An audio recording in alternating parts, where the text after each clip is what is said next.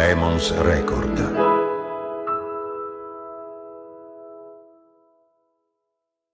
Bam. No, non è il botto di un tamponamento. Anche se di traffico qui intorno ce n'è quasi sempre. Bam. Non è nemmeno il rumore sordo di una serranda che sbatte a terra, perché non è ora di chiusura. E il bar, il fruttivendolo, il macellaio halal, il magazzino di abbigliamento per signore sono ancora tutti aperti. Ci troviamo a Centocelle, una delle periferie più interessanti della capitale, uno di quei posti dove succedono le cose. E bam, da queste parti è una magia. La magia di un luogo, che è un distinto palazzetto vintage, e la magia di un nome, anzi di un acronimo, Biblioteca Abusiva Metropolitana. BAM.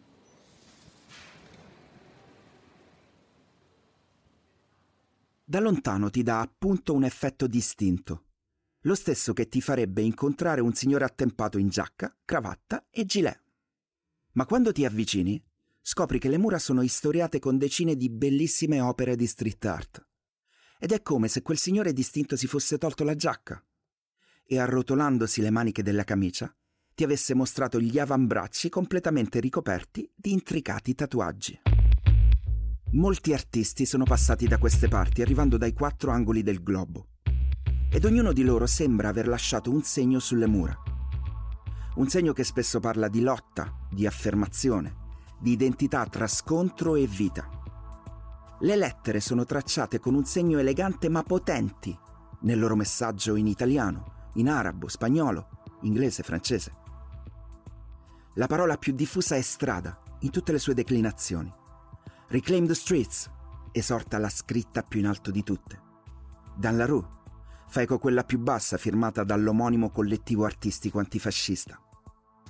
E poi c'è il figurativo, le piante astratte, il gatto nero che è il simbolo dell'anarchia, perfino una dolcissima Madonnina, che potrebbe essere una mamma di questo quartiere. E in effetti, stranamente, la costruzione coloratissima non stona coi dintorni. È la più estrema, la più bella manifestazione del genius loci di una centocelle di una Roma, visionaria e multietnica. Ma la magia di questo non luogo si coglie in pieno solo entrando. Biblioteca, mi direte, quindi libri.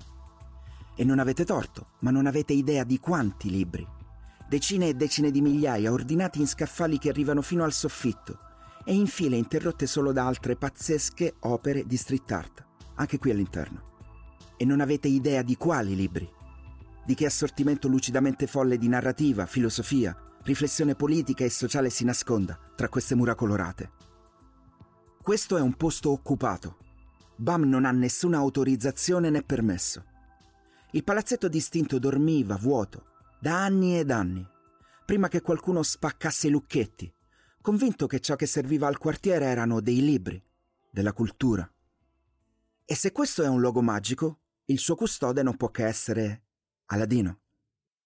Aladin Hussein al-Baraduni è il nome completo. E se frequentate la Biennale di Venezia, vi potrebbe essere capitato di aver visto i suoi quadri esposti e il suo nome sul catalogo. Ma ciò che non sapete che sono qui per raccontarvi è che Aladdin è un artista vero. E con vero intendo uno che ha pagato la sua coerenza con una fuga rocambolesca dalla sua terra, con l'essere stato costretto, appena arrivato qui in Italia, a dormire per strada. Uno che per colpa o per merito della sua arte che sfida i potenti e gli integralisti, ha una mostruosa condanna a morte che ancora incombe sulla testa. E oggi, nel momento in cui mi state ascoltando, probabilmente Aladdin è a Bam, e se passate e gli fate il mio nome, probabilmente vi offrirà il caffè e vi porterà in giro tra i libri.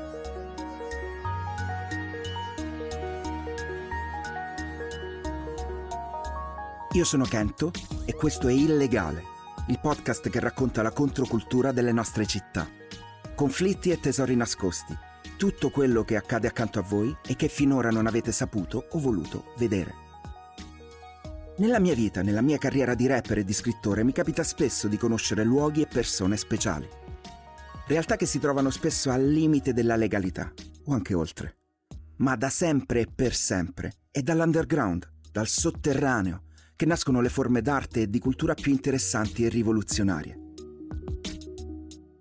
letteralmente accanto a voi, a pochi metri dalle arterie dove scorre il traffico, dalle case, dai luoghi di lavoro, vive e respira un organismo ribelle, fatto di creatività e rifiuto delle convenzioni. I graffiti, le sfide di rap, ma anche la poesia di strada, lo street food e molto, molto altro. Io sono Kento e questo è Illegale, un podcast prodotto da Emons Record.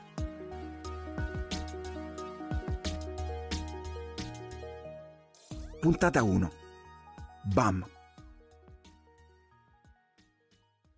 Quando Aladdin era piccolo, a Tabuk, in Arabia Saudita, disegnare era proibito, soprattutto quando si trattava di disegnare dei soggetti viventi, animali, persone. Per sfuggire al divieto imposto dai religiosi per non essere blasfemi, si doveva tracciare una linea bianca, netta e visibile, all'altezza del collo del soggetto, una linea che doveva sostanzialmente tagliarlo in due. Aladdin era un bimbo a cui piaceva disegnare e non accettava questo divieto. Quindi tracciava una linea così piccola e leggera che inevitabilmente l'insegnante di educazione artistica gli dava un brutto voto. Quando la sua famiglia dovette tornare nella terra d'origine, lo Yemen, la situazione migliorò un po'. I limiti all'arte visiva non erano imposti così pesantemente.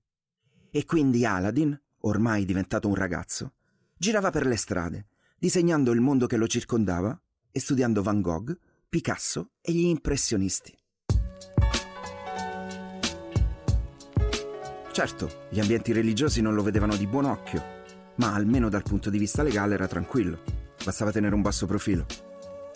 Del resto anche suo zio, uno stimato poeta e letterato, aveva dovuto nascondere il proprio ateismo, in modo da sfuggire alla condanna a morte prevista per chi rifiutava la religione. Alla fine sono dettagli, no?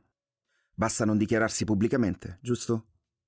Eh no, non troppo perché i semi, gettati dalla poesia dello zio Abdullah al-Baraduni, iniziano a germogliare nella mente del piccolo Aladdin. E sono semi che parlano di giustizia, di libertà, di uguaglianza sociale e del ruolo che l'arte, ogni forma d'arte, può avere nel rendere il nostro mondo un luogo più umano, anche quando per farlo deve porsi in diretta contrapposizione con il potere costituito. Lo zio ha in mano la penna, il nipote i pennelli e i colori della street art il suo sentiero ribelle inizia qui.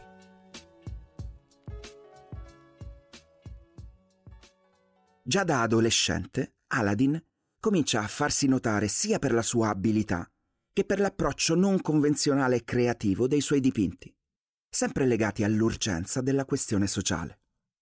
È tra i fondatori di un collettivo militante e inizia a frequentare gli atelier della capitale, dove si guadagna presto la stima dei pittori più affermati della scena quelli che inevitabilmente hanno un rapporto più stretto e meno conflittuale con le istituzioni.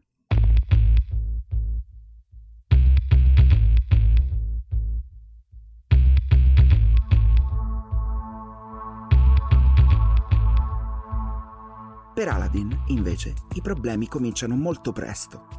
Inizia a disegnare per strada e a disegnare la strada. Gli ultimi, i senza dimora, gli sfruttati, Vederli e farli vedere significa non poterli più ignorare, chiedere per loro senza parole ma a gran voce la dignità che meritano. Insieme ai suoi compagni realizza nel parco di Adda un grande dipinto in cui raffigura gli spazzini, con la pelle scura e le uniformi arancioni. L'opera racconta le condizioni miserabili in cui sono costretti a vivere, senza diritti, senza casa. Allo stesso tempo denuncia le ingiustizie e la corruzione del sistema, che attribuisce ad altri quegli stessi alloggi che spetterebbero ai lavoratori. Il sindaco di Sana'a, capitale dello Yemen, non accoglie favorevolmente una critica così aspra, così visibile, così giustificata.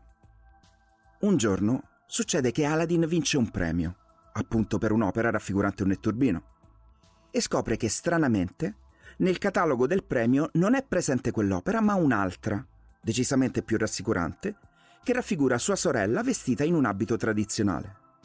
Allora straccia la pergamena del premio e platealmente pubblica la foto su internet.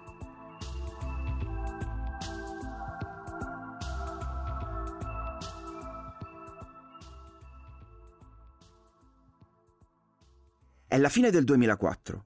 Aladdin ha ormai 25 anni e inizia il periodo più duro e pesante della sua vita. Arresti, minacce con le armi, l'inclusione nella lista nera dei nemici del regime. L'ombra della condanna a morte inizia a incombere sul giovane pittore.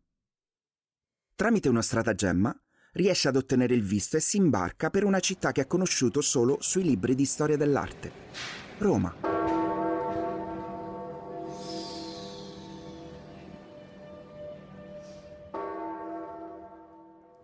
Signori cardinali, venerati fratelli nell'episcopato e nel presbiterato, cari fratelli, expergiscere homo quia pro te factus est homo, pria quia pro te Deus factus est homo, svegliati uomo, perché per te Dio si è fatto uomo.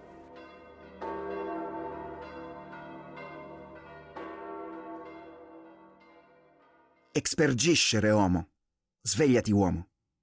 Sono le parole di Sant'Agostino ed è un richiamo spirituale carico di significato, quello con cui Benedetto XVI sceglie di aprire il suo discorso di augurio alla curia romana in occasione del Natale del 2005. E proprio in quelle ore, un giovane uomo che ha scelto di svegliarsi, di non accettare il sonno della ragione e della coscienza, arriva stanco e spaurito a pochi passi dal Vaticano. Il racconto di Natale vorrebbe, a questo punto, un lieto fine. Aladdin che viene accolto, accettato, apprezzato per le sue doti artistiche ed umane. Ma purtroppo la realtà è ben diversa. La richiesta di asilo politico viene respinta. Così Aladdin passa dall'essere la stella nascente del panorama artistico yemenita ad essere un immigrato clandestino. Un senza dimora che dorme per strada, come coloro che tante volte aveva ritratto nei suoi dipinti. Eppure non smette di disegnare, di creare, di vivere attraverso la sua arte. In Yemen, purtroppo, il regime non si è scordato di lui. Essendosi pubblicamente dichiarato ateo una volta che è giunto in Italia, viene ufficialmente condannato a morte uno sceicco, leader dei fratelli musulmani, mette sulla sua testa una taglia di 50.000 dollari, una cifra enorme da quelle parti. Un giornalista che lo aveva intervistato viene costretto a sua volta a lasciare il paese. Altre minacce di morte arrivano dalla Giordania, dall'Arabia Saudita, dal Marocco. Finalmente l'Italia si accorge di questa situazione drammatica e dopo ben sei anni Aladdin riceve l'asilo politico nel nostro paese uscito dalla clandestinità, è di nuovo in prima fila accanto a chi lotta per la casa e per i diritti. Una sera del novembre del 2018 si trova all'Auditorium Parco della Musica. Suona Edoardo Bennato, la serata si preannuncia molto bella. Ma quando arriva si trova di fronte uno schieramento pazzesco di poliziotti e guardie del corpo. In mezzo alla falange, anche lui pronto ad assistere al concerto, c'è l'allora ministro dell'Interno, Matteo Salvini. Proprio lui, ai tempi uno dei principali sostenitori dell'introduzione del reato di clandestinità. Vedendolo, dice Aladdin, ho pensato giusto e doveroso avvicinarmi ed esprimergli a parole, non offese, il mio pensiero. Esplicitare il mio punto di vista democraticamente. Perché, fino a prova contraria, pensavo fosse permesso. Invece il solo avvicinarmi ha fatto sì che siano intervenute le forze dell'ordine. Non so se le sue guardie del corpo facciano parte delle forze dell'ordine, ma insomma, sono stato immobilizzato, denunciato, ho passato una notte alla Digos, poi in questura per la fotosegnaletica. Sono stato provocato, forse per il mio berretto da beduino, solo per aver tentato di esprimere il mio dissenso. E se l'avessi fatto a casa mia in Yemen, sarei morto. Ma qui siamo in un paese civile e democratico.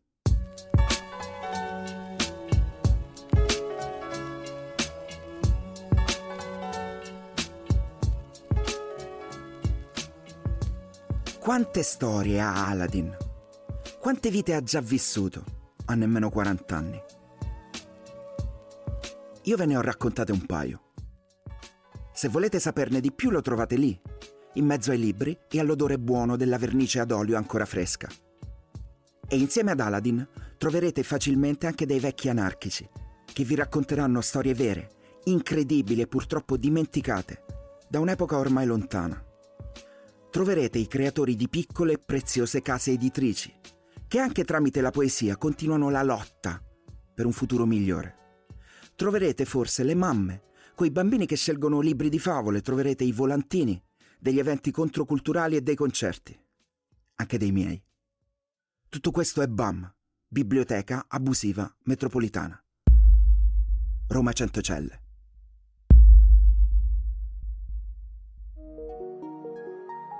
Questa era la prima puntata di Illegale. Io sono Kento e nelle prossime puntate faremo un viaggio. Vi porterò nei luoghi della controcultura delle nostre città, dove i conflitti parlano della vita, dove i tesori sono nascosti e vanno svelati, cercati, ascoltati.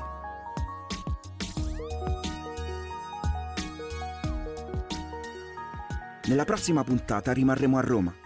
Vedremo le macerie nel luogo in cui le bombe hanno urlato in cui sono tornati i fiori e dove, fino a poco tempo fa, si svolgevano battaglie di parole. Avete ascoltato Illegale di Francesco Kento Carlo, un podcast prodotto da Emons Record. Regia Caterina Bocchetti e Maria Saracino. Studio di registrazione LRS Recording Studio, Roma. Supervisione editoriale Caterina Bocchetti, Paolo Girella e Maria Saracino. Montaggio e post-produzione Fiammetta Castagnini, sigla di Mad Simon.